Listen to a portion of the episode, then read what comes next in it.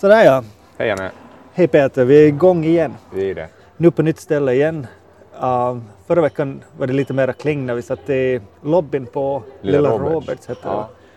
det, hot- hotellet. Nu är vi på Tiedekulma, det har säkert ett svenskt eller engelskt namn också. Ja, det heter väl eh, precis, det heter så här hörnan, hörnan någonting hörnan, Science Corner. typ. Universitetet och reaktor, vem som finns här? Mm. Alldeles i universitetskvarterens hjärta i Helsingfors. Ja. vi, vi tackar för det här och hoppas vi får sitta här. Om någon kastar ut oss så är det slut på podden för idag. precis. Yttrandefriheten är hotad och allt det där. Ja, ja, så om någon känner till ett bra, en bra håla att spela in i så hör av er.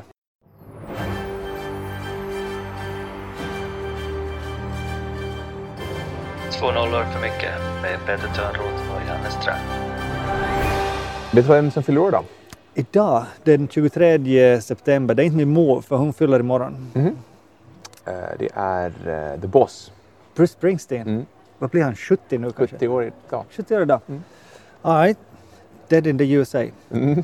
Ja, Jag tänkte för... eh, Old the jag, jag, jag, har inte någon, jag har sett honom en gång live. Han spelade i fyra timmar plus och mina fötter dog. Mhm. Men eh, vilket säger mer om mig än det gör om honom kanske. Men i alla fall, så jag tänkte på en av de första gångerna vi pratade podd här så var det ju om när Dylan fick Nobelpriset. Ja, det stämmer. Det kommer väl inte Bruce Springsteen Det är tre någonsin år få. sedan nu Det är väl tre år sedan ja. Ja. Och det kommer inte Springsteen få tänker jag. Men ändå är det lite samma typer som gillar de två. Aha.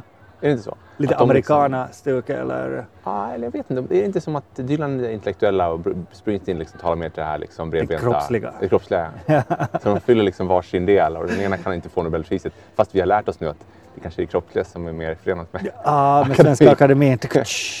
Vi har, ingen, eh, ingen av de två hör, hör till någon som jag lyssnar, lyssnar mycket på. De var, de var stort inne, eller ska jag säga Springsteen var stort inne när jag gick i lågstadiet minns jag. Mm. Början av 80-talet. Mm. Det var väl de som var som, som allra mest liksom het.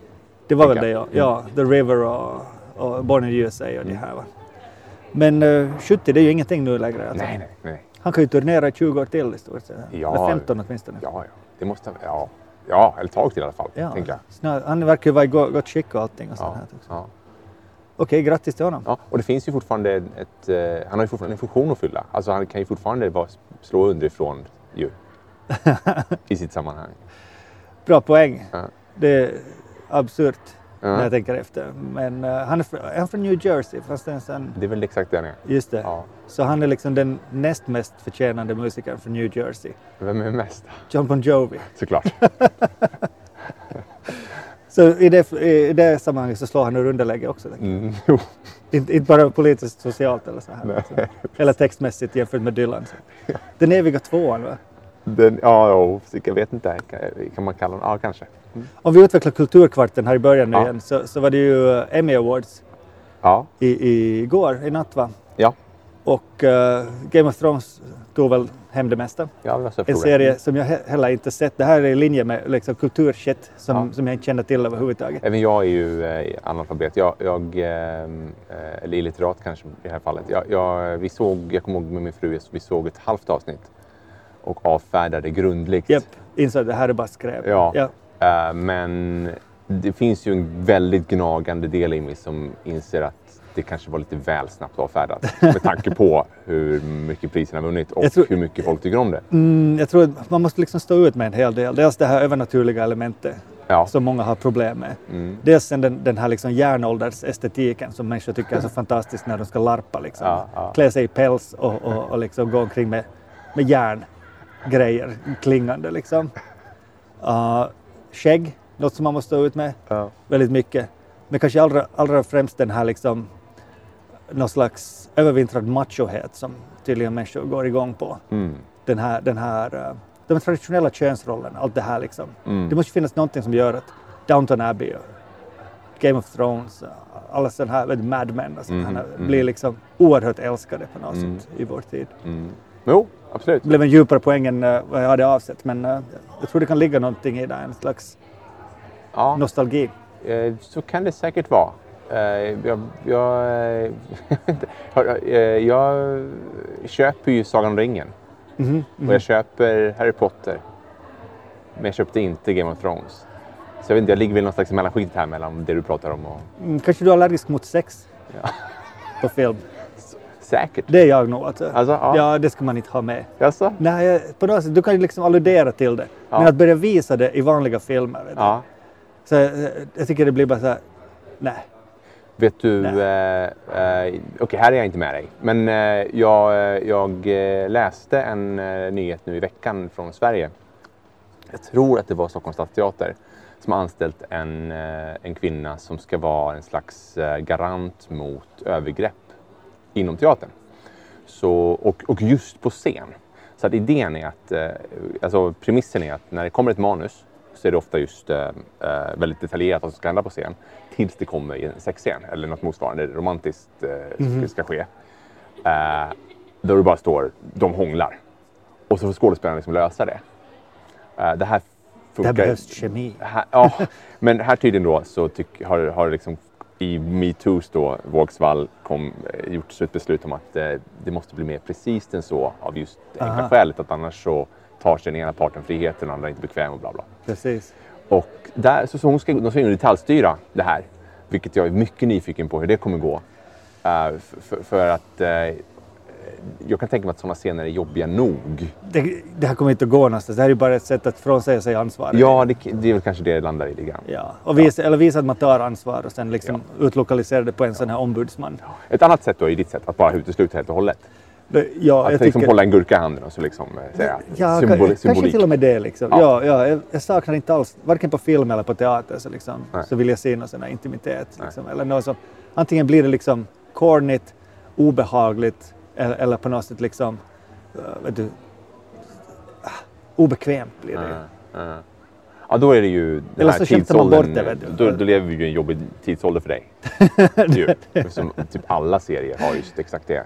Ja, det finns ju filmer som specialiserar sig på, på, på hångel och sex och sånt här. Det finns en hel genre vad jag har förstått. Eh, jag vet inte vad du pratar om nu. Nej, just det. Nej. Nej. Men, men sånt händer alltså. Ja. Så, förutom Game of Thrones, så, eh, i linje med det här att jag inte vet vad jag pratar om igen, Mhm. så var det en serie som hette Fleabags Mhm. som fick eh, en hel del omnämningar i Emmy-galan. Okej. Och jag hade hoppats att du skulle veta någonting om det här. Absolut För inte jag, var, hört ordet förut. ja, för jag var inte så intresserad att jag skulle ta reda på heller. Nej. Men eh, hörde- då har vi någonting att se fram emot Jag tror att Tjernobyl fick för bästa musik va? Mhm. Vilket är intressant för det är ju ett soundtrack som inte går att lyssna på utanför serien. Det finns ju ingen... Mm. Det är ju bara massa gnissel. Det var en bra serie. Det. Väldigt väl ljudsatt. Eh, och och eh, för den sammanhanget absolut. Det, var just, det fanns ju ett djupt obehag i det. Men, eh, men eh, det är ju inte musik i den meningen som man kanske traditionellt menar. Det är inte så att Det är ett hantverk. Det är inte Bruce Springsteen. Nej, det, det är inte konstnär. Nej. Nej. Eller Nej. kanske just det. Mm. Nej, jag tror det var ett hantverk eh, spe- för ett specifikt syfte. Mhm. Ja, vi, vi nämnde New Jersey, Mm. som vi hoppar över floden till New York City. Mm. Där, eh, medan jag höll på att fundera på vad det är som händer i världen idag så insåg jag att Greta talar just nu. Ja, jag såg klippen från hennes tal. Mm. Hon var ju, det här är ju vredesmod. Det här är ju eh, liksom eh, Ragnarök-stuff liksom. Jag vet inte om du såg hennes kroppsspråk? Nej, Nej. alltså, det, hon, är ju, hon byter ju upp, hon lägger upp på en växel helt enkelt. Alltså, för jag har känt att hon har varit ganska diplomatisk ju. Hon blev ju uppmärksammad i Davos Ja. där hon sa att hon vill att de ska vara rädda. Hon vill... Jo, men sen hon kom till USA så har jag känt att hon eh, har hållit tillbaka lite grann jämfört med hur hon har låtit kanske på svensk mark i alla fall. Mhm. och, eh, och eh, varit lite mer diplomatisk helt enkelt. Um, så jag pratat om det här, we need to use the power of democracy och bla bla bla. Eh, vilket inte är fel i sak, men liksom ändå. Eh, men nu var det ju sådär liksom, ni har, ni har svikit oss och liksom, how dare you, sådär. Ja, Hennes ansiktsuttryck är liksom, hon, hon talar nästan i affekt. Um, vilket ju är väldigt speciellt, för det ser man så sällan på en sån scen. Jag tänker mig att hon riktar sig mot babyboomers i generationen. Jo, Så jag känner mig oskyldig. ja, just det. Det. Men hon talar ju till alla, alla vuxna, ja. Ja. Det är inte det som är grejen. Att Ja, Hon, hon talar för barnen, så att säga. Ja. Jag läste ett par analyser av, av eh, några professorer angående det här och, och det, här, det som bägge reagerade på var att uh, Greta aldrig talar om någon specifik policy som borde implementeras. Nej. Några specifika åtgärder eller något sånt här. Utan hon bara liksom påtalar det här liksom allmänna, uh, ska jag säga, diskrepansen mellan vad som sägs, vad som görs eller Mm. vad som inte görs. Ja. och, och vad som behöver göras. Och, och, och visionerar så här. Men, men och bakom, bakom sig har hon alltså, då, då alla talar om om att hon, hon är liksom en, en, vad ska jag säga, en maskot för en rörelse. Det är ju lite nedvärderande. Mm. Det, ska jag, det ska jag aldrig påstå. Men, men att om det är någon hon leder så är det ju liksom sin egen generation. Ja. Som, som det här. Och det är det som, som kanske är det här starka, Ja. styrkan i alltihop. Ja. Lite, om inte vagt men inte specifikt utan bara liksom påtala det här liksom fuck-upen som människor har gjort eh, före henne och tala för en hel generation. Där är liksom, tror jag, den här, den här eh, hela, hela storheten i varför hon är så stor. Men det är ju hennes utmaning också, ja, eller hennes utmaning. Det är utmaningen i, det här, i en sån här, liksom, trots allt till viss del personkult det blir. Det var, det var, jag tror ja, alltså alla alla vill- rörelser behöver en ledare. Så är det ju. Eh, och, men hon vill ju inte vara där egentligen. Till och med det här talet sa hon ju det, jag vill vara hemma i Sverige. Mhm. Och Och liksom, eh, eh, det var någon som skrev ganska bra, om det var kanske DN som skrev idag, att liksom när, när någon pekar mot himlen så, så tittar idioterna på fingret. och eh, då, och liksom just det här att hon, hon, hon pekar liksom på vetenskapen, hon pekar på någonting, det måste ske någonting, och någon kan göra någonting, det är inte jag. Men någon måste göra någonting. Politikerna och vetenskapsmännen, ja. Ja. Hon säger att lyssna på vetenskapsmännen, ni som har makten i era händer. Precis. Eh, Men uh, just när, när, de har, när det, hon har åtalats, eller anklagats för att vara någon slags maskot för, för vad ska jag säga, vänsterintressen eller sånt här, vilket Mm. man hör ibland hos de här äldre bittra människor speci- speciellt. Så, så är det bra att komma ihåg att, att eh, hon nog inte leder något annat än sin generations talan. Nej, så är det nog. Ja, om man, I den mån man kan göra det. ja och, och det, det tycker jag att hon kan. Alltså jag tyckte det var oerhört gulligt när hon gick där i, i det här tåget med sin gamla skylt. Jag antar att det var den gamla ursprungliga skylten, Mhm. skolstrejk för klimatet. Ja, Alla andra har sina amerikanska skyltar och så, så har hon sin den här ursprungliga som hon började med Ja. ett par år sedan eller när? Ja. Men det också accentuerar ju eh, någon slags idén om att det här är, någon, det här är större än hon. Och eh, det här är en global rörelse. Men du har, alltså det har funnits liknande syften som Occupy Wall Street 2010 när var det? Mm. snart tio år sedan. Så, så många hade förhoppningar om att, för man kände att okej, det finns en, en poäng här. Va? Ja. Det här kapitalistiska systemet är, är fucked up. Vi såg det i, i finanskraschen 2007, 2008, Mm. 2009. Uh, det kan inte fortsätta på det här viset. Ni har, ni har en legitim idé här. Mm. Men det fanns ingen ledare, inget budskap Nej. egentligen. Nej, och där är ju... Fast det fanns en oerhörd uppslutning alltså. Ja. Ehm, men, där, men där fanns det väl också problemet att just att det, det tenderar att spåra ur i massa liksom, eh, små mindre kamper. Liksom. Så är det. Ja.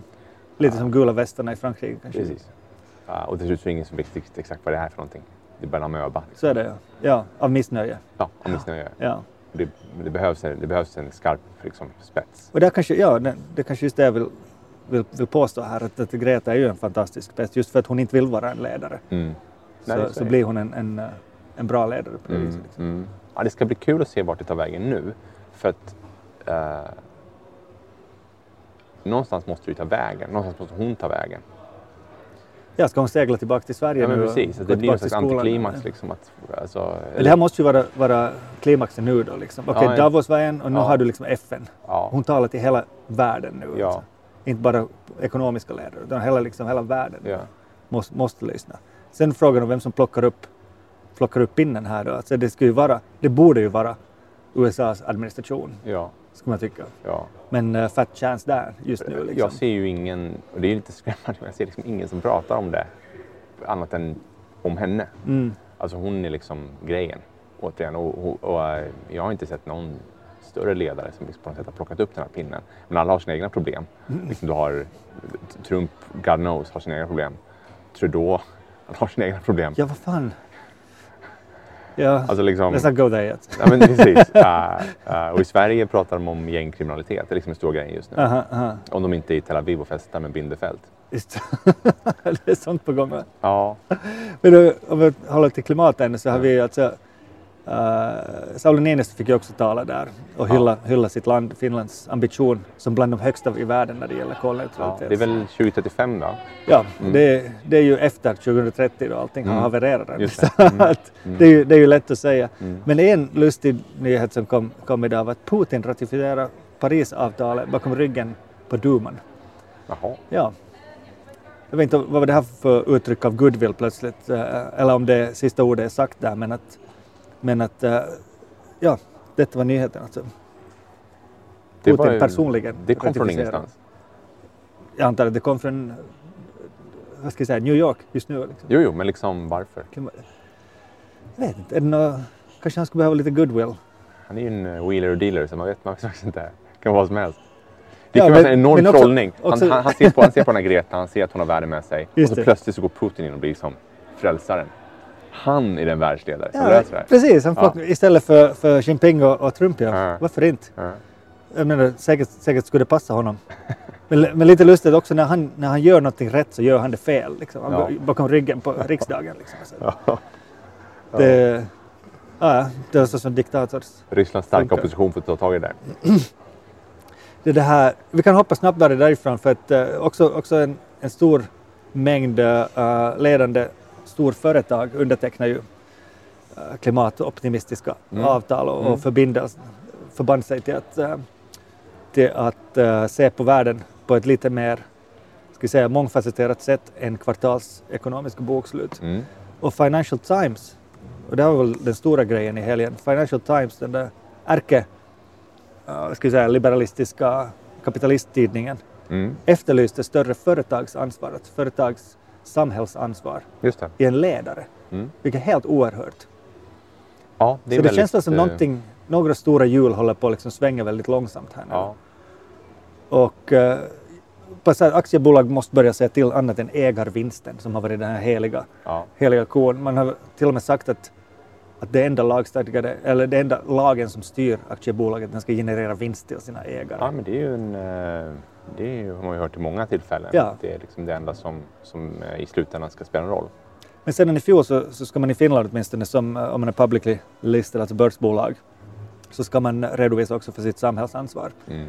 Hållbar utveckling, äh, jämställdhetsfrågor, allt sånt här. Liksom, Ja. som det där. Jag jobbade på en kommunikationsbyrå som fick äh, förbereda några sådana här och det där.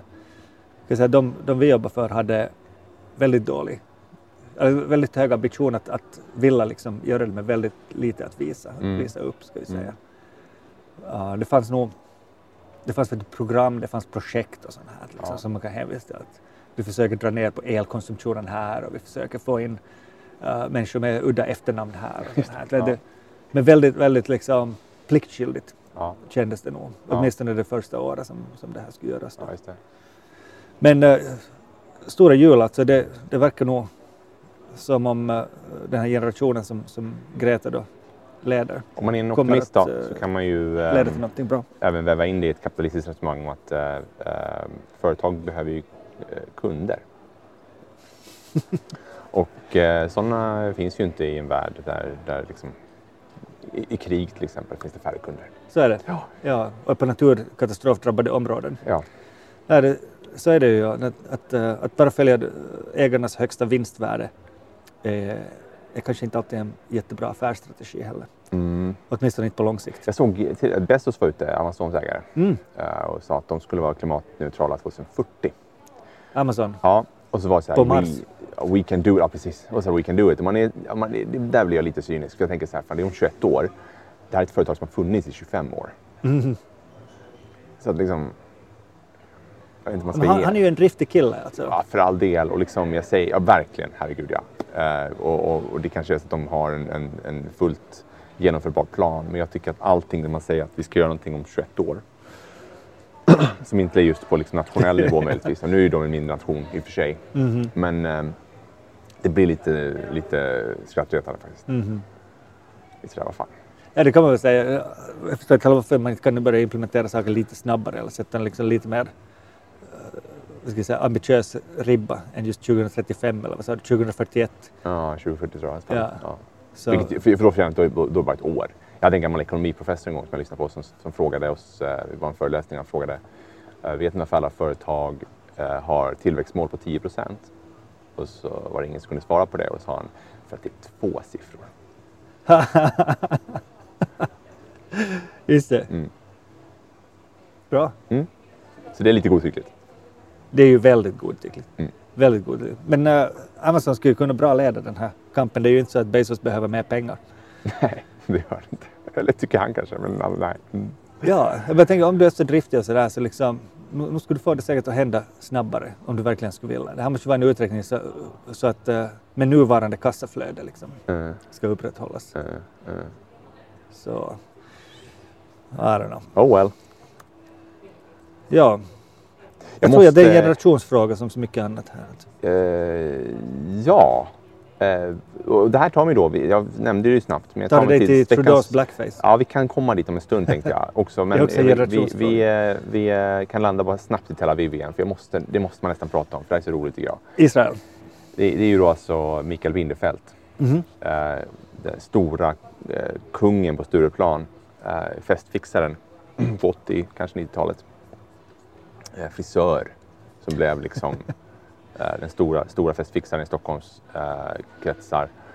Och som nu fyllde 60 år och ville fira det med sina 142 närmaste vänner. 142 bara? Mm. Okej, Och, exklusivt. eh, ja, och då bjöd han in ett gäng till Tel Aviv med ett chartrat plan. 142 pers. Ja, och det fanns, liksom, det fanns väldigt mycket...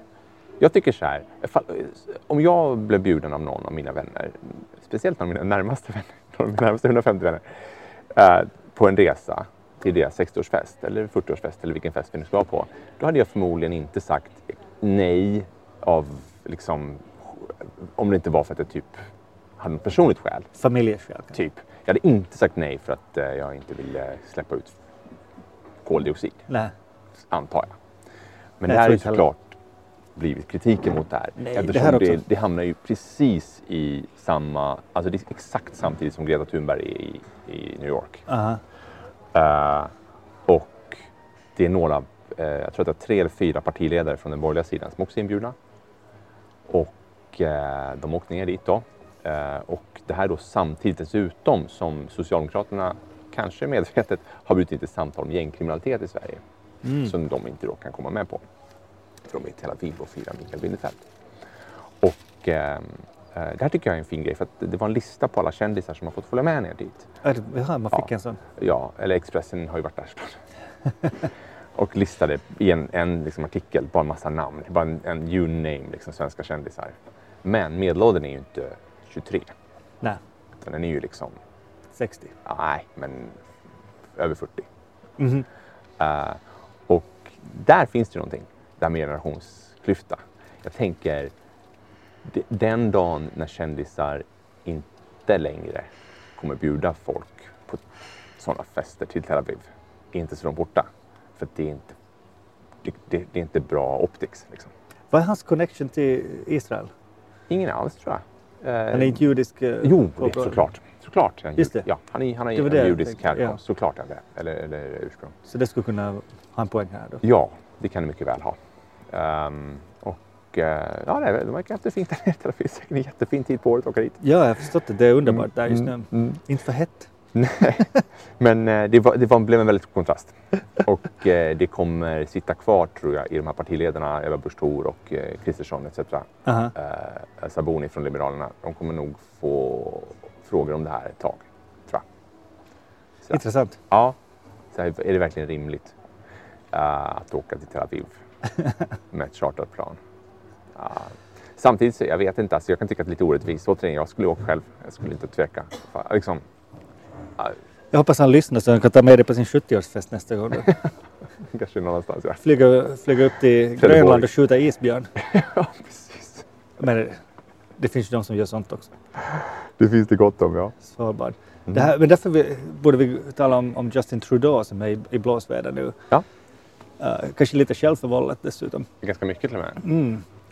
Uh, var det så att han på, vid flertal tillfällen under det glada 80-talet Mm. hade målat blackface och s- gått till maskerader eller halloweenfester Det som första, Aladdin? det första som kom var ju just Aladdin. Mm. Han kom som Aladdin.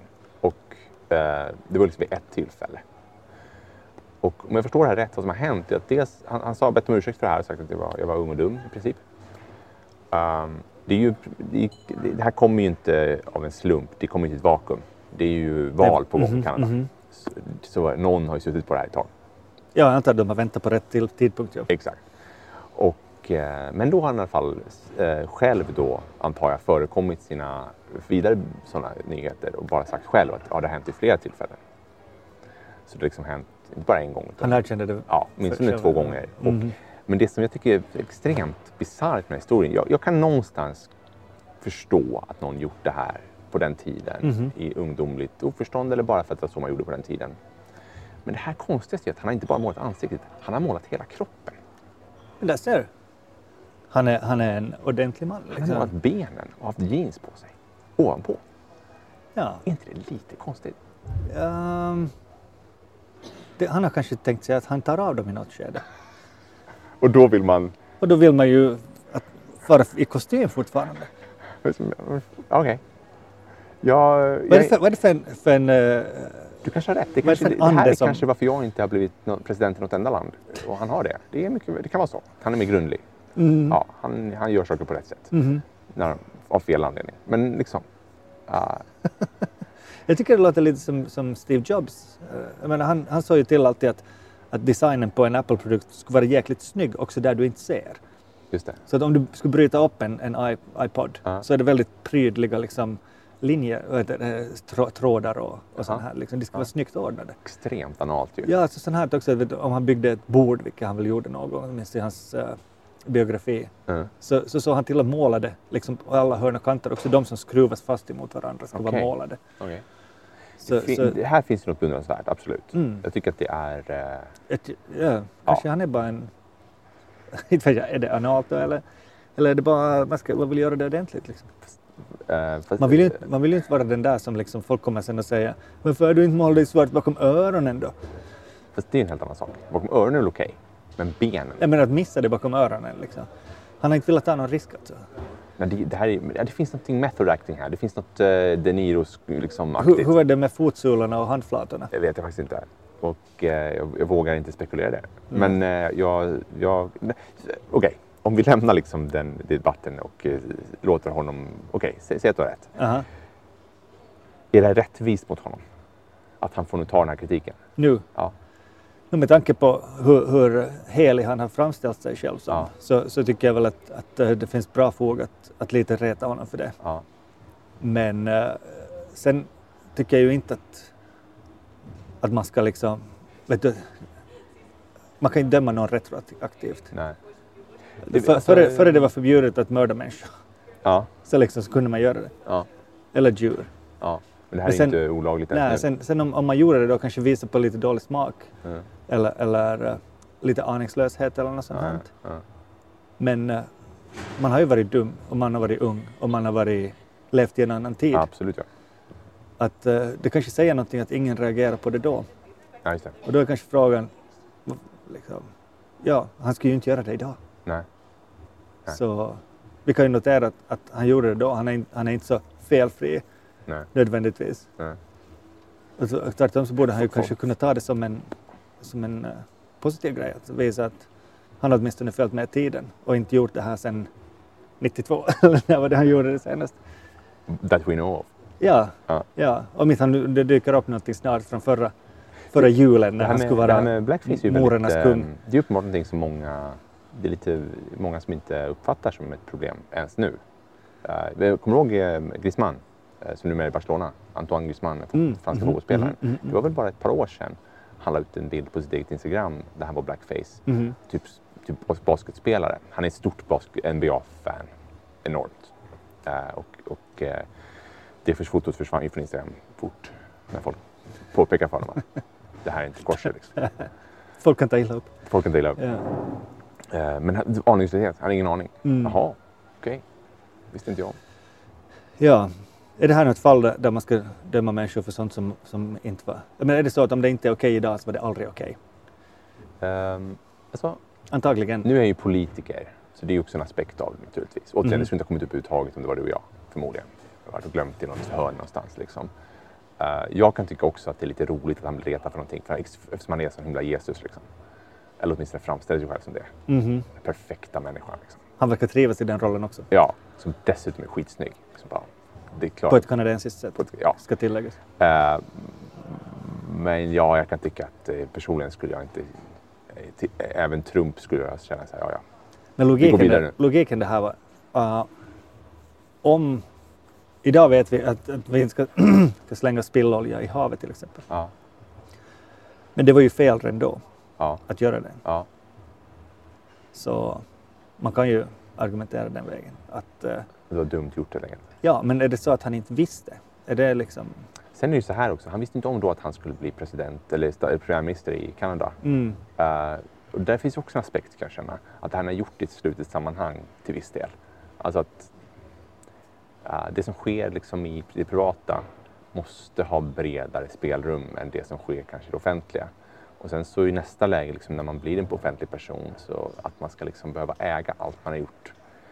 Det blir väldigt svårt kan jag känna. Att, var ska vi hitta politiker någonstans? Som inte har gjort något fel. Men säger det kanske någonting om honom? Det, Jo, det det, kan det ju- måste jag det göra. vara. Alltså, Ja. att, att han överhuvudtaget... Men skulle du om du blir kallad till maskerad, inbjuden, skulle du måla dig i, i ansiktet någon färg eller något sånt? Nej, men, men jag kanske hade gjort det på 80-talet. Du tror det? Jag vet inte. Jag vet inte. Jag tänker genast att jag skulle tycka att det är för klottigt. Det, Jo, jo, liksom. nej, jag gillar inte smink generellt. sådär. Mm. Liksom, ja. Men jag, jag har använt mycket puder och haft vitt ansikte till exempel. Det här- Jag menar bara att liksom, det är svårt. Det är, ju- det, vad, det mina barn kommer anklaga mig för att jag gör nu om säg 10 år eller 20 år, det vet jag ju inte. Jag vet inte vad det är för någonting. Du äter kött. Till exempel. Till exempel det. Eh, eller att jag åker flygplan eller att jag, Mm. vad det nu är för någonting som jag har ingen aning vad det är. Som en- per- definition vet jag inte. Eh, man vet väl att det finns saker som man kanske kunde fundera på. Jag känner inte att... eh, man, man kan ju inte... No. Vi får se, Ta, se ta det går. Sveriges men- nya utrikesminister. Eh, hon tog också, uh, liksom hon förekom sina kritiker genom att nu för tiden såklart när det kommer nya politiker och man, man ska tillsätta någon så gör man ju så här vetting process. Det sker ju överallt. Liksom. Att man sätter någon i ett rum och säger man okej, vad finns det för skit på dig? Mhm. Och så bara berätta så att vi kan spinna det på rätt sätt innan någon annan gör det. Ehm, och eh, i hennes fall då så erkände hon att ja, men för vad det nu var, 10 eller 15 år sedan så anlitade jag barnvakt eh, och betalade det svart.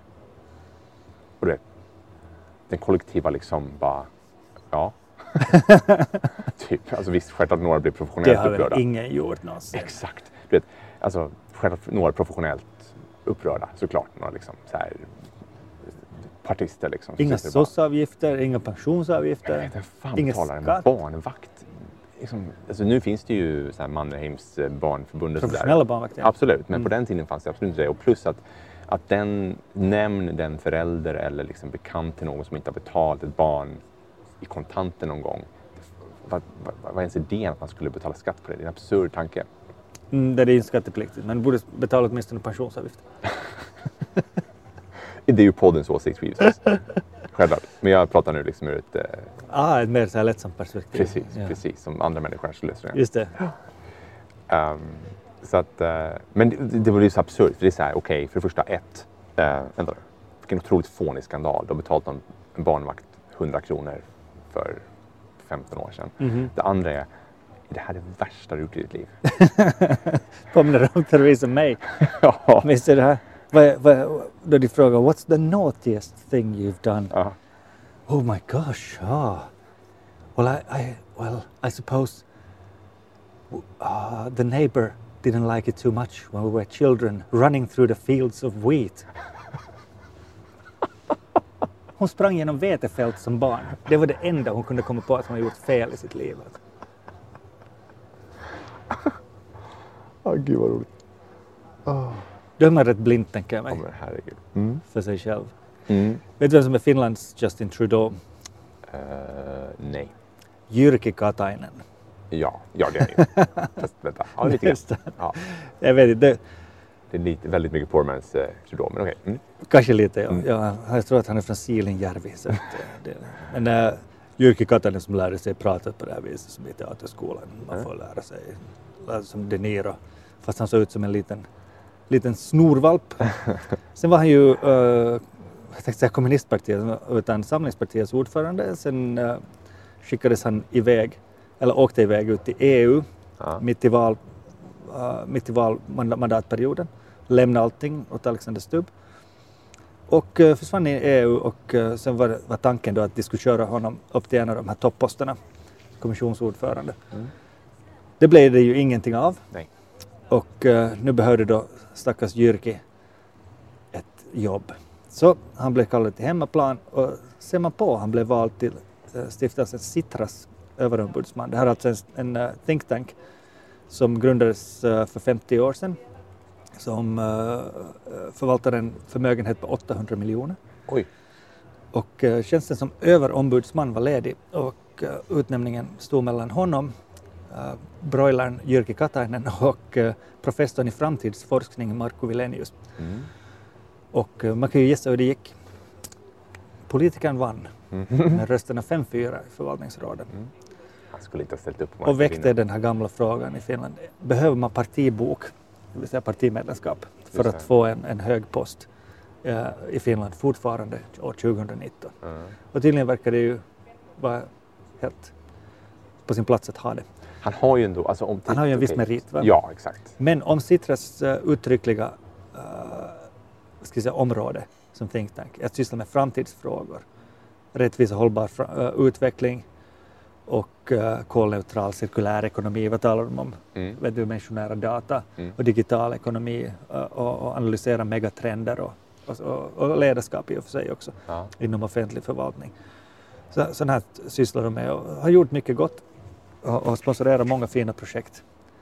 Så det blir en ganska svår fråga. Ska du välja då en professor i framtidsforskning Mm. som, som på riktigt har haj på trender och sånt här Ja. kanske? Eller ska du välja en som har fantastiska politiska kopplingar både i hemlandet och, och utomlands som kan få vem som helst på telefonen? Fast här är väl namn som vinner.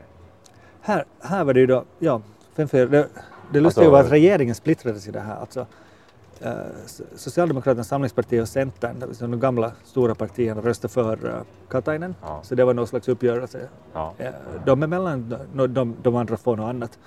Medan den traditionella oppositionen, alltså Samfinländarna, gröna och vänstern, uh, röstade för den här framtidsforskaren som blev jättesned och gick ut i offentligheten och, liksom, och sa att om det nu skulle vara så här att, att eh, politiker ska tilldelas de här Mm. uh, expertistjänsterna, Ja. varför besvärar ni oss experter överhuvudtaget? Oh. Ja. Lite bittert. ja, väldigt. Alltså, eh, no, det är väl uh, jättekon... Alltså, extremt bittert. Men eh, okej, min snabb reaktion är ju att eh, nu för tiden så är allting handlar ju om kommunikation och allting handlar om PR. Så då vill man ju ha ett namn. Som Ve- väcker. Vem kommer få flest intervjuer tror vi? Mhm. Katainen eller liksom, Mm. vad hette han nu igen? Point taken. Markku Vilenius. Eh, Med dubbla Marco. V däremot. Ja, förlåt Marco. Men... Dessutom, alltså dubbla V. Men ja, eh, visst, man kan argumentera så här. Men eh, frågan om huruvida det skulle ha gått bättre för Marco Vilenius om han skulle ha, han är alltså uttryckligen politiskt uh, obunden, Ja. om det skulle ha, ha hjälpt något. Till saken hör alltså att SKAH ledde, alltså gamla center påverkade, gamla center, statsminister och, ordförande, Mm. ledde Citra en längre tid. Så eh, man antog väl då att nu är det Samlingspartiets tur och sen nästa kommer då antagligen vara en socialdemokrat enligt den här Ja. uppgörelsen som det ser ut att ha gjort. Mm, Men eh, det, jag tycker den fina lösningen skulle väl ha varit att inrätta två poster då istället. Du kan ha en kommunikatörspost Mm. och sen kan du ha en som kanske le- leder forskningen. Det. Skulle det vara en, en, liksom en här dubbelhövdad Mm. örn? Jo, för 800 miljoner kan man då med två löner. Ja, ja, alltså de har vad är det, Citras årliga budget är 37 miljoner. Ja, det borde ju Så ingå. det borde räcka. Ja. Även om uh, överombudsmannens uh, arvode är 18 500 euro i månaden. Det är bra pengar. Det är en bra månadslön. Ja, Men eh, inte liksom, ingenting eh, jämfört med fria sektorn. Nej, så det är jag inte po- post posten, posten hade 82 000 Ja. uh, Malinen där och uh, Finners chef ligger väl där i samma trakter Ja, någonstans ja. också. Så det, det finns ju nog pengar att hämta bland de här super Men det här är ju inte en vd-post, det här är en överombudsman. som är, Såg den fantastiska nyheten? Det är ju lite par veckor gammalt nu, men Postis, eh, när vi gick ut och vd gick ut och sa att de skulle inte ut post längre. mm, Att det var liksom eh, eh, alltså att eh, i framtiden så kommer liksom eh, vi inte dela ut post i vissa områden. Vi kommer liksom inte dela ut post på, på vissa dagar. Så det var väldigt sådär liksom att eh, i princip liksom, uh, räkna inte med oss i framtiden. Eh, och omedelbart fick deras typ kommunikationsdirektör gå ut och liksom rätta honom. Och liksom säga Nej. Eh, Vi delar nog ut Vi post. delar ut post. Det är vårt jobb. Ja, fast med den fantastiska twisten. Sen är det upp till våra kunder ifall de vill att vi gör det eller inte. är det så? Mm. Jaha, så vi ska betala mer? Är det det de säger? Jag tror det. Jag tror Ja. det är det de säger. Det Men, men ehm, eh, det, det var, det kom ju precis det här i samma veva som just det här att de skulle göra sig av med, vad var det, 300 människor. Eh, och han tjänade just 82 000 i månaden. Och då sa att han, eh, var det så att han skulle ge upp sin lön i två månader? Ja, ja. Som, som en ynnest till fattiga. Ja. Nu skulle de där lönerna, pengarna inte gå någonstans, de skulle bara stanna inom posten. Kan man bara säga upp sin lön vet du, två månader och ändå jobba? Jag vet inte ens om det är möjligt. Något mer populistiskt skit har jag aldrig varit med om. Alltså. Det var nog fantastiskt. Alltså. Se, jag kan ge upp två månadslöner. Ja. Ja. ja, det var nog helt otroligt. Ni måste gå ner i halv, halvlön. Ja. Men då när de diskuterar hur de ska göra med det här, så det blev ju en, det blev en fars. Alltså då, då började ju Antti Rinne, som nu har tydligen fått någon slags hybris i egenskap av statsminister, Mhm. och, och liksom gick och la sig i det här. Nej, men posten ska inte säga upp någon, posten ska inte sänka någons lön. Ja. Nu är det ju ett statsägt bolag, så han Ja. har ju en viss Ja. uh, say-so där, men inte går man ju som statsminister in och säger åt ett bolags ledning hur de ska sköta sig på det här Nej. viset. Man kan ju tycka att det ska, vet du, insinuera lite. Att, Ja, inte kan du ge sådana löften. Och sen när han måste backa, vet du vad han sa då? Nej. Ja, kanske man kan ge de här typerna en sån här engångsersättning på några hundra. otroligt. Ja. Vilken vansinnig idioti! Ja, ja. Det var det dummaste jag hört. Faktiskt! Ja. Det är så, det är så, då har man förlorat markkontakten Ja, helt och man, börjar, ja, Ja. jag har ju velat, man vill ju alltid ge, liksom, inte alltid, men den här gången kanske vi vill ge den nya regeringen lite liksom, Ja. okej, visa om ni kan någonting. Ja. Men det har nog inte börjat bra. Nej. Det har nog inte börjat Nej. bra. Men det, det här är ju eh, det är en intressant eh, grej faktiskt. Eh, Jag har ju haft äran att jobba för Posten dessutom. Just det. Så jag har ju first hand sett vilket horribelt, miserabelt, illa skött bolag. I alla fall det var då, för eh, snart tio år sedan. Mm. Nej, det är inte ens det, det är sju år sedan. Men, men och jag inbillar mig att det inte är helt frikopplat från att det är just staten som äger. Nej, antagligen inte. Mm. Nej. Det här diskuterades idag i Politikradion på, på YLE. Mm. Där Johanna Vartiainen tyckte att, eh, att många av de här bolagen som, som, som staten äger, de äger väl aktier till ett värde av 30-40 miljarder liksom, Mm. beroende på kursändringar och så här. De borde doneras till universiteten tyckte han. Bara liksom, ge bort dem. Ja. Ge dem till universiteten. Där kan de På liksom... tal om klumpsummor. Ja, ja. ja. Men eh, det var intressant, det fick inte så mycket uppbackning sen. Men det, där. det var en intressant idé, jag borde fundera lite vad exakt det innebär. Men. Oh well. mm. Vad heter det, på tal om eh, statlig styrning. Mm. Som hände också i veckan i Sverige. Uh, mycket saker. Så att jag, här sitter jag, Kollapsen. kollapsen har inte låtit sig riktigt... Den har inte eh, infunnit sig Inte infunnit sig riktigt än. Men däremot eh, DN hade en annons häromdagen. Såg du den annonsen? Eh, kinesiska staten i princip. Eh, I namnet exakt vem det var som gjorde det. De hette Folkrepubliken Kinas särskilda administrativa region Hongkong. Aha, Hade en annons i DN okej. där de liksom eh, ställde till rätta en del av de upp- missuppfattningar Ah, som har, eh, Som har spritt sig under- som spritt sig demonstrationerna här. Ja, liksom. allmänt sådär. eh, Du har läst, sett och hört mycket om händelserna och protesterna i Hongkong. Men det du Det här är läser... så Kina. Jaha, men det du från läser... 80-talet. Liksom. Det här var en direkt översättning från en engelsk text. Jaha, Så att det här är någon som har liksom suttit och och översatt dem. Men det, det, det du läser, ser och hör eller delar i sociala medier är bara en del av ett komplext socialt, ekonomiskt och politiskt pussel. Mm. Ett pussel vi kommer att lösa på egen hand.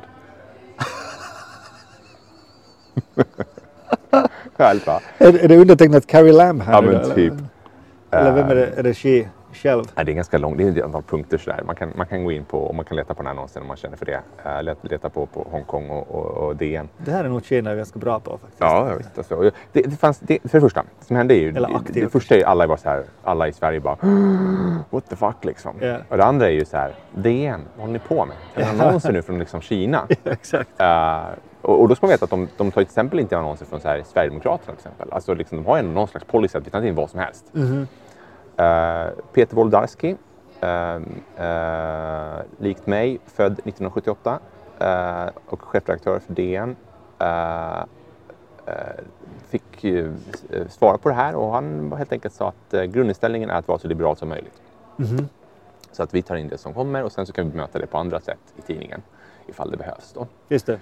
Ehm, och det är väl rimligt kanske. Jag tycker att det, det är helt i linje med vad man brukar säga, att det ska finnas vattentäta skott mellan redaktionen och an, annonsavdelningen. Ja, ehm, och jag, det kändes som att de ändå i alla fall funderat på det tillräckligt för att man ska kunna köpa det. Sen kan man väl vara elak och tänka att det finns lite mer ekonomisk press från Kina än det finns från Sverigedemokraterna. Mm. Eh, och att ta in sådana annonser till exempel. Då. Eh, om man är helt liksom, stringent så kanske man kan säga att men, ta in, då får ni ta in allt. Mm. Oavsett vem avsändaren är. Visst. Så länge det inte är typ nordisk mot- motståndsrörelse. Liksom. Ja, så länge det inte är emot goda affärssed och lagar och sånt. Ungefär så liksom. ja. Och, eh, men, men eh, det som slog mig här och det som jag tyckte var lite intressant det är, var det här egentligen bara eh, någonting som vi är ovana vid att se men som kommer bli mer och mer vanligt? Säkert kommer det bli mer och mer För vanligt. att hittills har man sett, hittills har debatten för, förts på debattsidor. Du har liksom kunnat själv eller by proxy skriva din åsikt och att eh, kinesiska staten tycker så här eller så här borde man tycka. Men nu tar vi in på annonssidorna. Eh, betala liksom för åsikter och där någonstans, det- jag känner att det är en helt logisk utveckling. Mm. Självklart är det på annonssidorna som debatten kommer föras. Varför inte då liksom? Intressant utveckling. Eh, och i och med att åsikter blir en vara som allting annat så ja, då får man väl köpa annonsplats för det då. Det där är en oerhört intressant tanke om, om eh, förutom vid politiska val, man ska börja ha liksom debatter på annonssidorna. Eller hur? När det har hänt så, så är det där eh, så väcker det uppmärksamhet fortfarande. Oh ja. Jag tänker mig att det finns säkert en hel del rika människor som har en hel del, har en hel del att säga. Så man kan ju, Det kan jag tänka mig. så man kan ju, Um. man kan ju köpa det, den synligheten. Sen att de är väldigt snåla också. Ja, är ju och en det här är så sak. klumpigt. Alltså, för Kina har ju pengar, man kan inte ha lite mer know-how. Det här är så Ja. extremt jävla kantigt. Ja, och det där är ju exakt så som de gör nu. ja. Ja. Du kommer ihåg den här, vi diskuterade om Radio Classic i Finland, Mm. som, som också visade sig vara ägd av en eh, kinesisk bulvan Mm. som, som, eh, som nu bara gjorde liksom Kina-propaganda så där vid sidan om. Så Mm. plötsligt mellan Beethoven och Mozart så, så fick du höra hur det går för de här nya kolkraftverken i Xinjiang och Chechen och, och så här. Ja, vet du hur lyckliga människor är i Kina liksom. Absolut. Ja, Mm. det är relevant information för vem som helst mellan konsten. Så ja, ja. Vi- alla vet vad podden tycker om Kina. Ja, det har framgått kanske. Vi, Mm. vi, vi lämnar det där hem. Mhm. Ja, eh, en kort annan politisk nyhet var att eh, en inre ring, så här beskrevs det av Husplan, en inre ring av EUs utrikesministrar. Tyskland, Frankrike, Italien, Malta och ordförandelandet Finland. Inrikesminister Ohisalo, alltså Maria Ohisalo, träffades på Malta nu för att diskutera migrationsproblematiken på ett alldeles nytt sätt. Det är något radikalt som de ska framföra den 7 oktober för resten av EUs Mm. inrikesministrar, hur, hur man ska eh, fördela och hur man ska sköta den här problematiken med, med att människor drunknar och att det, vi måste rädda dem. Liksom. Mm. Att eh, Maria Ohisalo sa vi måste komma ifrån båt för båt arrangemangen och hitta en mer strukturerad lösning. Mm. Det låter ju intressant Mm. vad det kan vara. Mm. Man ju gissa. Hon är ju inte eh, ideologisk motståndare åtminstone till invandring. Nej. Hans Rosling hade en lösning på det här. Var det så? Ja, han var ju princip... Bygga en tunnel? Han gjorde det väldigt pedagogiskt. Han visade så liksom, vad kostar det att köpa en biljett med en av de här båtarna från, säg, eh, Libyen till Från Italien. Tripoli till Lampedusa? Ja, det kostar, det kostar 10 000? minst. Mm. Alltså det är verkligen svindyrt. Eh, vad kostar en flygbiljett mellan de två ställena? 500 euro. Mm, Så varför köper man inte en flygbiljett? 250. Ja, för att det finns eh, eh, transportansvar för flygbolagen. Så de vägrar ta på någon som de inte är säkra på kommer komma in i landet. Precis. Eh, och där någonstans finns ju liksom... No, det här väldigt- infördes ju just på grund av det här. Ja. Alltså. ja. Eh, och, och, och alltså, såklart, Rosling var ju också humanist så att hans, hans idé var väl lite grann att... Där, har ni, rörlighet. där, har ni, ja, där, har ni, Mm. där har ni lösningen liksom. Mhm. Ifall ni vill att folk inte dör på havet så sätt dem inte på havet. Exakt. Ja. Sätt dem i flygplanet. Mm. Mm. Och Men för där, sig, nu... Den lösningen är också dålig, men det kan ju finnas bättre båtar. I alla fall. ja, stämmer.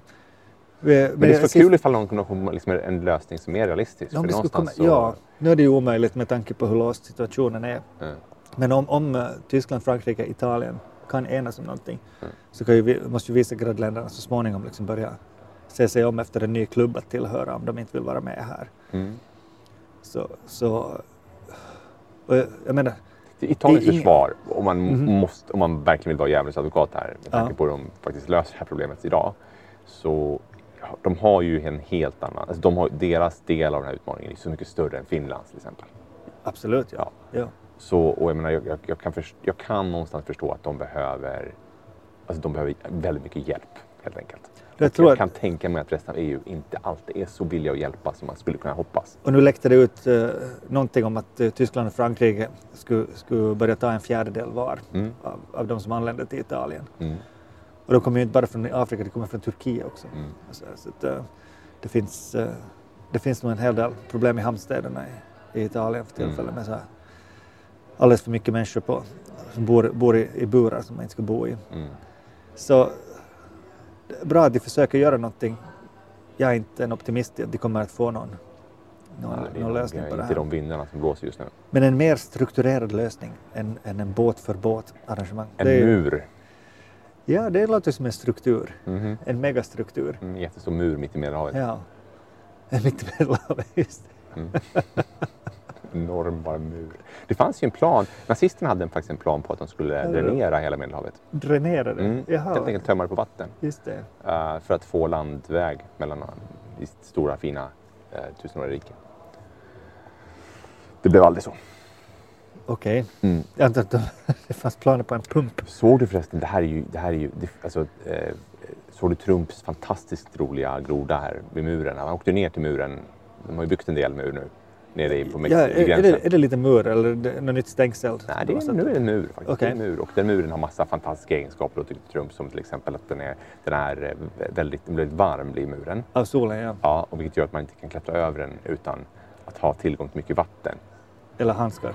Eller handskar. Alltså det var så, det, han, han är så rolig för han går in på detaljer. Och så blir han ju så exalterad som ett barn.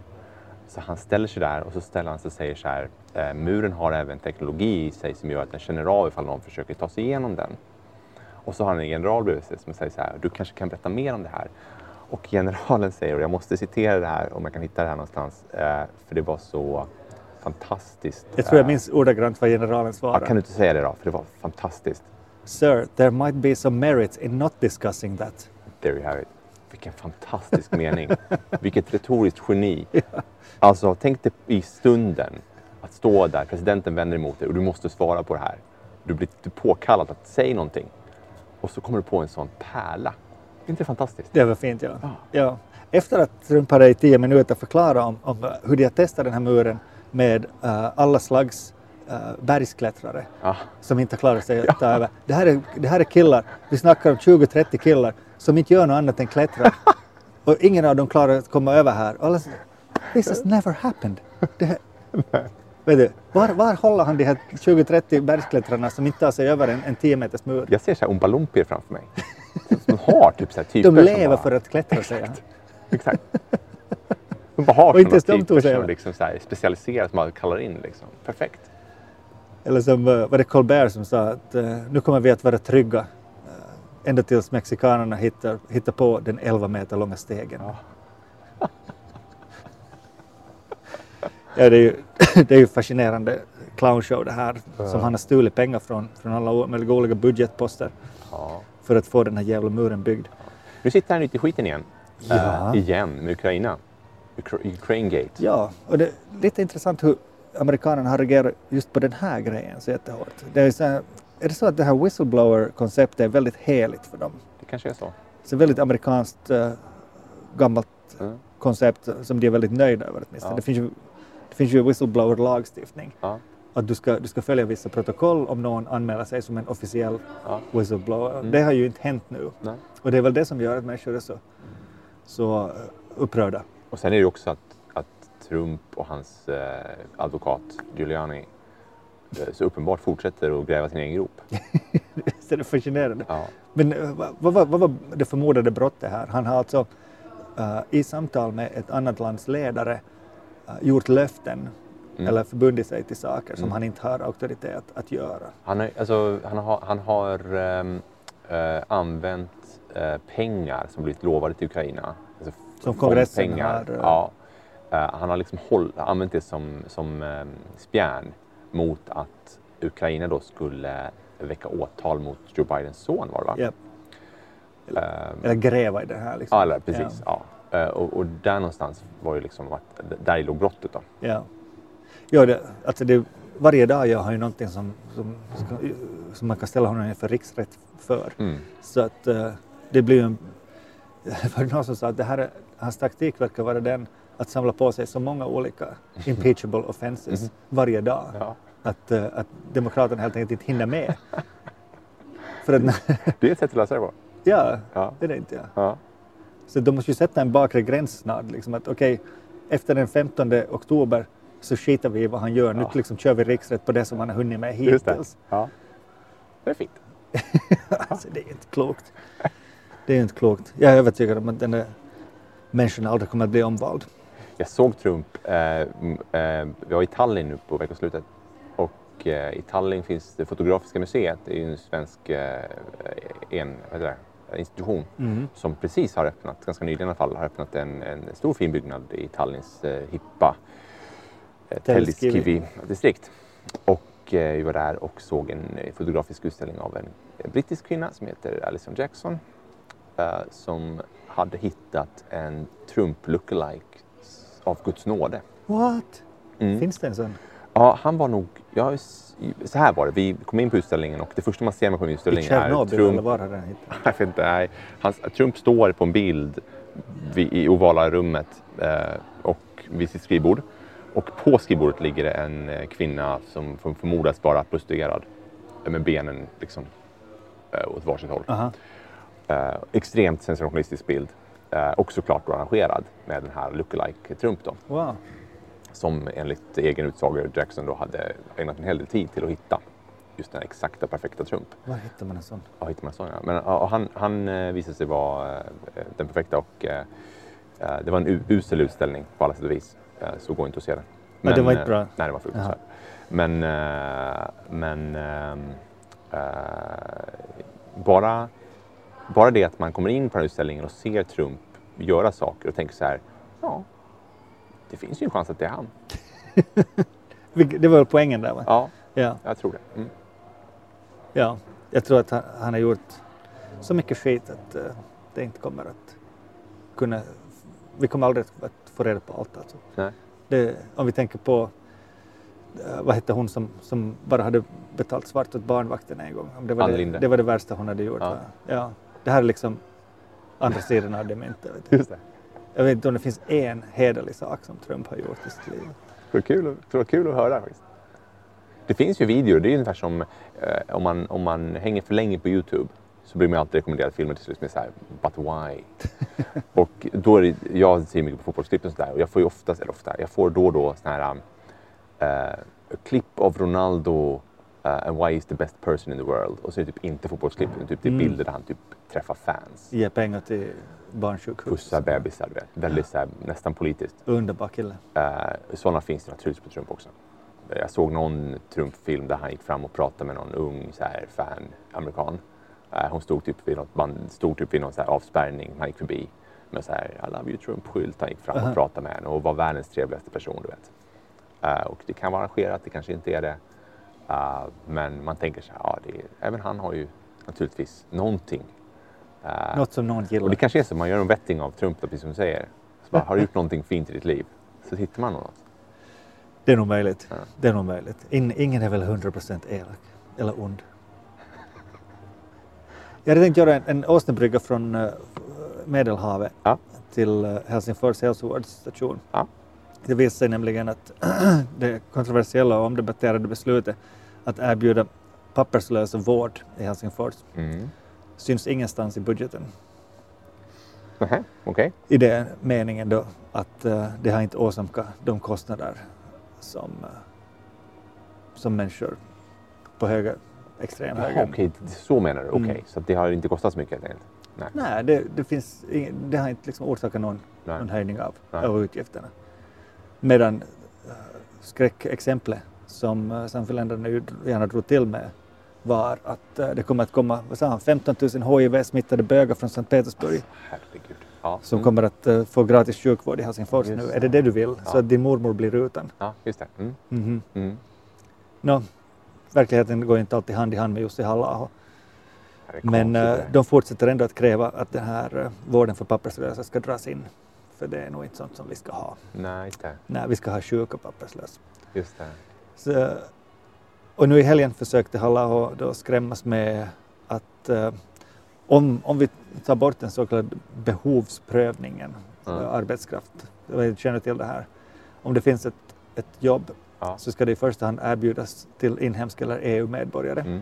och bara i, i, efter behovsprövning så kan du ge det till en indier eller en Mm. ryss. Eller Jo, jag har sett det här first hand. Ja. Mm, Mm. det, finns, det finns en sån här. Det här skulle ju människor vilja, vilja få bort Ja. så man får en, en eh, bättre cirkulation av arbetskraft. Mm. Om, om vi gör det, säger Jussi halla så kommer vi att översvämmas av lågprisarbetskraft. Just det där, för det här var ju exakt vad Göran här är- Persson sa 1990. Jag minns inte när, men det här var ju eh, en sån här grej. Den, den baltiska... Alltså det skulle komma en massa balter och ta alla jobb. Ja. Eh, vilket ju inte hände heller. Minns du Hassan? Ja. Telefonprogrammet. Eller de, de gjorde vi mycket annat. Det var så här humorprogram. Mm. Men jag minns dem speciellt när de ringde upp människor. Mm. Och, och de ringde till exempel upp var det Migrationsverket och, eh, inför EU-valet i Sverige och frågade om det stämmer att det kan komma 15 000 tyska ledarbögar. 40 000. Var det 40 000? 40 000. Eller, 40 000 jag tror det var det. tyska Ja, lederbögar. Ja, ja. kan komma. Ja. Och, och börja fråga i detalj om det här. Så det är, så här är, det, är det sant? Hur, hur liksom, var ska de bo? Vet du? Så här. Men också, också alla, äh, alla kusttomter skulle säljas till tyskarna. Det här har vi kanske diskuterat någon Ja, gång. det. Så att, eh, jag bara undrar att eh, eftersom det var så, så mycket snack om de papperslösa och nu syns det ingenstans överhuvudtaget att de har fått sin vård. Ingen, jag inbillar mig att papperslösa drar sig för att söka vård oavsett om det kostar pengar eller inte. Mm. Eftersom de är papperslösa. Mm. Och eh, förmodligen lever i en viss rädsla för att... Mm. Det finns säkert den aspekten också här. Mm. Ja. Det finns det. Och jag, vet inte om det, jag vet inte om det finns mycket papperslösa människor i Finland. Uh, ett par tusen räknar man väl med. Men det är ju fortfarande det är ju samma som ingen, Ja, tänker jag. ja exakt. Men tänk om de alla kommer på dig på en gång. Jo. jo. För det är så här jag antar att Jo, men det är så här retoriken är. Jag läste någon liksom- gök, om det var någon sverigedemokrat i Sverige som var så där, eh, pratade om att eh, jo, men tänk om, eh, tänk om det skulle gå in eh, 15 muslimer på ett IKEA-varuhus och börja mörda folk. Vad skulle du säga då? Man är så här, ja, tänk. Tänk det, ja. Fan. Skrämmande tanke. Ja. Här är den sämsta åsnebryggan till min sista eh, rubrik för idag. Från eh, hälsovården. En, eh, en sak som, som papperslösa eventuellt inte kommer att komma i åtnjutande av. är En ny terapiform mot skallighet. som kan åtgärdas med, vill du gissa vad? Hur ska vi rå bot på skallighet nu? Jag tänker eh, peruker. Nej, det här är mer sofistikerat än Okej. så. Det här är elektricitet. Du sätter så här noder i skalpen Ja. och sen har du en sån här eh, vibrations... eh, vad heter det? Okej, Så att man ska helt enkelt eh, vibrera fram det, det ska vibrera fram. Ja, men det fina här är att du slipper ha, ha batterier i det, så, utan den här liksom dosan laddas av hur du rör dig. Så att, du, när du vibrerar, när du rör dig, Ja. så då, då, liksom, då förs det Okej, som en klocka ungefär. E- El, ja, det första elimpulsen upp, upp i, i skallen på dig. Som lär ska kännas jättebehagligt dessutom. Så man har inte själv att röra på sig. Som, Så det här är nu patenterat ja. och eh, har på, på, på vissa möss som har gjorts skalliga Mm. eh, genetiskt har, har visat sig ha en minimal inverkan. Okej. Men att det finns alltså någonting här. Ja. Nu säger jag inte att du behöver det här, du är ju full head of Eh, hair. Än så länge. Än Ja. så länge. Så, så, men eh, är det här någonting du skulle kunna tänka dig? Eh, Jag, absolut, ja. Nu, nu känner du ju inte av den desperation som skalliga män ofta har när de Nej. inte på riktigt har hår. Men jag har väldigt stor förståelse för att den dagen, för det räknar jag med att mitt hår också kommer börja så småningom gå, gå norrut. Så eh, att jag, om någon erbjöd mig möjligheten så skulle nog min fåfänga slå in ja. Det tror jag. Är det så? Jag tror det. Mm. Ifall, ifall den inte är för löjlig. Liksom. Det är ungefär som, det, är liksom så här, Du tycker inte att det här är löjligt? skulle du vilja ha, skulle du vilja, skulle du vilja ha tandställning Ja, men inte en sån här som är på, inte en sån här som har så här hela huvudet. Utan liksom, i så fall får det gärna vara inne i munnen. Liksom. Typ så. Du vet. Det är jättebra med lite korrigeringar, men det får gärna vara diskret. Mm. Uh, och så att om det liksom är en apparat som bara... Framförallt om det ger ljud ifrån sig. Så här, man kan bara Nej, det tror jag inte. Nej, Nej. nej. Nej, det ska vara en så behaglig uh, lågintensiv uh, Mm. vibration. Okej. Som, de- den föder ju inga nya hårsäckar, Nej. men den stimulerar de som finns kvar. Det, lå- jag hå- jag håller med om att det är väldigt lätt att raljera över detta. Men, eh, men jag, väldigt, jag vet inte, jag kanske har viss förståelse för att... Jag tänker, man- vi har ju provat allt. Vi har provat liksom laser, vi har Ja. provat uh, kemikalier. Ja. Uh, vad, vad, liksom, vad finns det kvar? Elektricitet. Hur jävla viktigt är det att få hår på skalliga män? Det är ganska tydligt. Tydligen satans Ja, viktigt alltså. Ja, ja. Jag, och jag, jag har nog... Eh, det finns ju alla möjliga varianter. Det, det är ingen... Eh, alltså, det ser man ju på många som, som börjar tappa håret att de gör vad de kan för att dölja det. Det är Ja. lite jobbigt. Liksom. Ja, man kan ju ta bort allt. Ja. Om man inte... Det är många som gör också. Löser det problemet. Ja, det är nog det jag rekommenderar. Ja. För annars, annars ser du skallig ut. Det var ju någon som, eh, jag tror, vem var det som skrev om det? Var någon, Magnus Bettner har ju, har ju länge haft helt, helt rakat huvud. Mm. Men tydligen är det frivilligt. Så det har inget med, alls att göra med att han inte haft hår Just på det. huvudet. Ja. Och nu har han hår på huvudet. Mhm. Och det var någon som, som skrev att hur provocerande det här är. För de som inte har För de som inte har hår, ja. Ja. Liksom att, vad fan du har. Då kan du inte gå omkring som en jävla... Det, det, är som, det är som att klä sig fattigt fast du är rik. Inte rimligt liksom. Men... Jag Ja. bara, jag bara, nu, är jag ju, nu är jag inte kvinna så jag ska inte låtsas, låtsas vara det heller. Men jag tänker mig att om jag skulle vara så skulle jag antagligen säga om världen skulle tycka att det är lika viktigt med mäns hår som det är med kvinnors menstruationsverk så skulle vi ha redan löst det med elektricitet eller någonting. Jag bara, jag bara häpnas över alla de här olika liksom, idiotiska grejerna som vi hittar på för att, för att liksom, män inte ska tappa sitt hår. Jag menar, se, se på, på Trump också. ja, Han, nu såg jag ganska sliten ut på den här videon som kom, kom idag. ja, Alldeles rödsprängd och håret står lite på ända och så här. Men, eh, men vanligtvis så, så han, han, har ju, han har ju sagt att eh, man får aldrig visa att eh, man håller på att tappa håret. nej. Vet du, han, är, han är på det viset är han också en idiot. Mm. Att, att liksom, man ska liksom ljuga om sitt hår också. Ja, just det. Just det. För, för att eh, all, all eh, ja, auktoritet försvinner med det. Ja. Det finns Ja, ju sådana fina eh, bildmanipulationer på honom han, En fördel med att vara man är ju att det går, det går att vara snygg utan hår också. Mhm. Alltså, jag vet inte om objektivt är det kanske fel, men uppenbart i, ett, i, vårt, i det här samhället går det att vara snygg. Absolut går Ja. det. Det är Men därför jag det är tycker att det är ett också- sånt fiktivt problem. Men det är också individuellt. Vissa passar ju i det och vissa passar kanske inte så bra i det. Jag till exempel eh, hade inget hår när jag gjorde lumpen Mm. och såg ut som en eh, jävla kukhuvud alltså. Fruktansvärt. Ja. Men du hade skägg då? Nej, det hade jag Okej, inte. för det räddar ju. Det kanske är så. Ja, ja. Så länge Ja. du, kan, du kan få skägg så, så kan, du, kan du dumpa håret på huvudet alldeles bra. Alltså. Är det så? Ja, ja, det är bara i vägen egentligen. Okej. Man borde välja ett. Du, när, Ja. när det, det brukar säga, antingen har du långt hår, Mm. långt skägg eller glasögon. Det sägs, Du får ha två jag har dem. hört att eh, det är män som har mycket skäggväxt men inte mycket på, uppe på huvudet eh, har mer testosteron. Eh, har förmodligen någon man med lite hår på huvudet och mycket skägg sagt. Mhm. Men eh, det är vad jag har hört. Mm. Ja, men det stämmer säkert. Mm. Ja. Nu har jag ju jättelite skägg. Så. Men kom ihåg det här. Det här, är, det här gäller alla män. Elektricitet på hakan. På nätterna, på kinden. Du får, man får alltså ha två av tre. Mm. Glasögon, skägg eller långt hår. Mhm. Aldrig alla tre. Okej, Du får högst två av dem. okej. Om du inte är från Tammerfors, då har Då du får alla man. tre. Just det. Eller typ Peter Svensson från Cardigans. Då får man. Fast han har ingen skägg. Så han har två. Mm. Glasögon och långt hår. Så det integreras höll för honom också. Han är inte ens från Tammerfors. Han ser ut som han ska vara Tammerfors. Jag ser honom redan framför mig.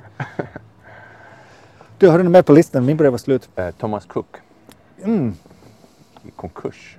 Konkurs för, för det äldsta flygbolaget i världen, va? Ja, 1847 så jag läste någonstans. Något Mm. Länge sedan i alla fall. Eh, Långt före flygplanen. och bara, inte från ingenstans uppenbart, för de har, ju, de har ju ganska fort fått en plan för hur de ska få hem de här 150 000 människorna som är strandade. Det kom lite som en överraskning tydligen det här. Jo, alltså, de, visste ju om att man hade problem. Um, om, om vad jag förstår så helt enkelt, uh, uh, det har man haft problem och sen så kom Brexit-hotet och gjorde att folk inte vill planera sin semester. Mm. Uh, men jag har lekt med tanken, säg att det hade hänt just om en månad och Brexit hade hänt. Det hade ju varit intressant. För hur fan får du hem folk då? Mm. Om det inte finns avtal, ja. Ja. Om du talar om no deal Brexit. Ja. Ja. Så det kanske var tur att det hände nu, eller så var det inte tur. Ingenting bara- kommer att hända den 31 i Nej, det kanske tionde. inte. Nej. Du, du, kan ju inte, du kan ju inte bara säga upp hundratals avtal Nej, på en dag nej. och sen är du på ett sånt här... Det, det, var ju det var en fin art- artikel här i många tidningar om, om hur Juncker äntligen hade fått Boris Johnson att förstå vad det innebär Ja. med no deal Brexit. Ja. Han hade ju tydligen ingen, ingen aning. Han tänkte väl bara vet du, att St. George kommer att rida genom London vet du, med, med den rödvita flaggan Ja. och, och vet du, alla är fria plötsligt. Ja. Men eh, jag, tror, jag tror plötsligt insåg att det handlar om väldigt, väldigt noga reglerade saker. Ja. Då Helsingin Sanomats ledare sk- beskrev det som att uh, klistret från EU Mm. eh, sitter också på Boris Johnsons händer. Ja. Och att bara liksom vända på klacken och sätta händerna i fickorna Ja. kommer inte leda till någonting gott. Liksom. Nej. Det var en fin, fin eh, bild tyckte jag. Oerhört fascinerande. Mm. Jag är extremt glad att jag inte är ute på semester på en jävla... Äh, ännu mer glad att jag inte satt på äh, Vanda flygplats i morse Mm. och väntade på mitt flyg. Det är rätt många människor som blev drabbade. Ja. Det Tusentals i Finland också. De har ju 22 000 anställda om inte annat. Mm. Och det är de direkt anställda. Sant. Sen har du ju alla indirekt anställda. De hade gått ut, deras kommunikationsavdelning hade gått ut med vädjan till människor som nu fick sin semester inställd eller Mm. på något sätt eh, rubbad. Att eh, komma ihåg att de, de ringer och skäller ut, har precis blivit av med sina jobb. Ja. Ja. ja, det är ingen rolig vad jag... Varför skrattar jag då? Ja. Det, är ju, det här är ju det, det är som en isländsk vulkan.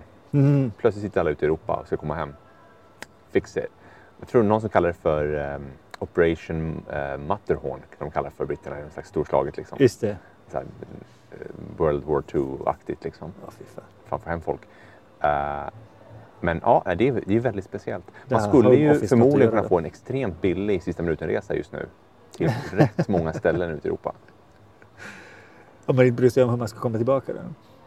Nej, men alltså om du är andra flygbolag tänker jag. Mhm. Alltså, eh, att flyga dit kan ju kosta pengar, men jag tänker på eh, hur många hotellrum står nu tomma Ah, eh, på semesteröar här och var? Många. Många. Eh, och eh, där kan du säkert få en bra deal ifall du är lagd åt det hållet. där ser man. Där ser man att du har merkantil utbildning. Mm. Alltså. Mm. Vilken, vilken, vilken kupp. Ja, det var ju eh, de andra eh, charterbolagens eh, aktiekurs gick också upp med så här 10% på en gång.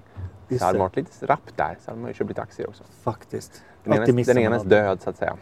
Den ena stöd, ja. Mm. Som till exempel Michael Jacksons död. Eh, läste du det? Att han, eh, de har stämt nu HBO? Ja, Michael Hans, Jacksons eh, dödsbo. dödsbo. Mm. Han, han, de vill ha 100 miljoner dollar av HBO på grund av den här dokumentären. Leaving Neverland. Ja, som, eh, som de tycker... är det här, förlåt jag skrattar nu igen. Uh-huh. Men, men hans dödsbo säger att de tycker att dokumentären skadar Jacksons rykte. Jag förstår inte vad de pratar om. Jag menar, är det någon som har skadat hans rykte annat än han själv? Alltså, ju, väl- är eh, min fråga. han, är, han är ju... ehm, eh, det lärde jag mig redan i rättegången mot honom på 90-talet var att hans fans är... Lite som Trumps fans. Ja, fast nästan ännu värre. Att Det, var som, det är som religion, liksom, att han, han är så ofelbar. Att det finns absolut ingenting. Han är den, han är den eh, personifierade godheten. Ja, vilket gör att liksom, alla som försöker hota honom blir ju per definition liksom, People are ignorant. rätt.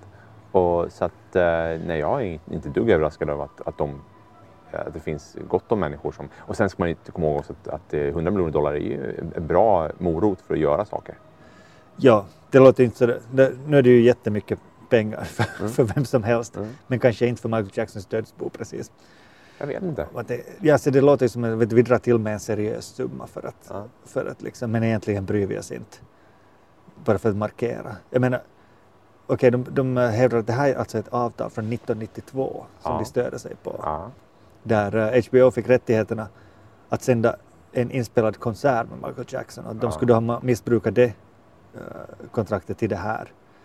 Men enligt det kontraktet, nej förlåt, alltså i det kontraktet stipulerades att HBO inte fick komma med några nedlåtande kommentarer om Jackson i anslutning till den här konserten.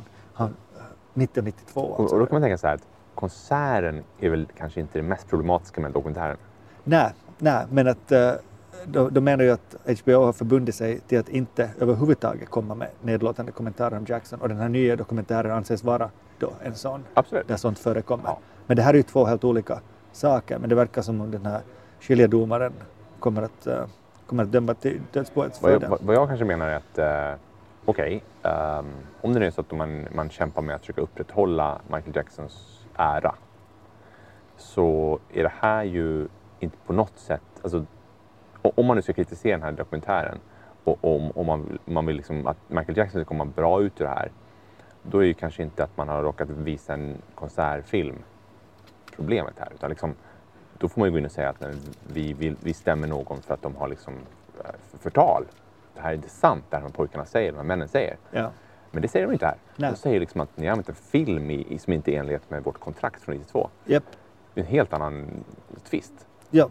Det som HBO publicerar får inte på något sätt skada hans förtroende hos allmänheten. Helt var det formulerat här. Lite lustigt och, och som lokal nyhet. Esbo museum Emma Ja. Kör ju en, en stor Michael Jackson-utställning just nu. Ja. Pågår till den 26 januari. Mm. Och för att avsluta här lite mörkt så det är gratis inträde för under 18-åringar.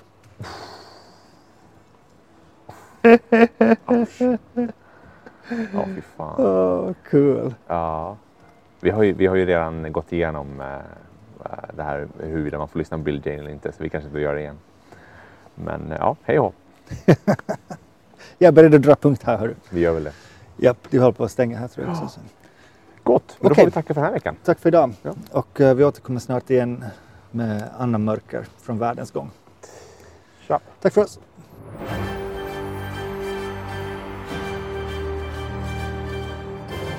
Två nollor för mycket med Peter Törnroth och Janne Ström.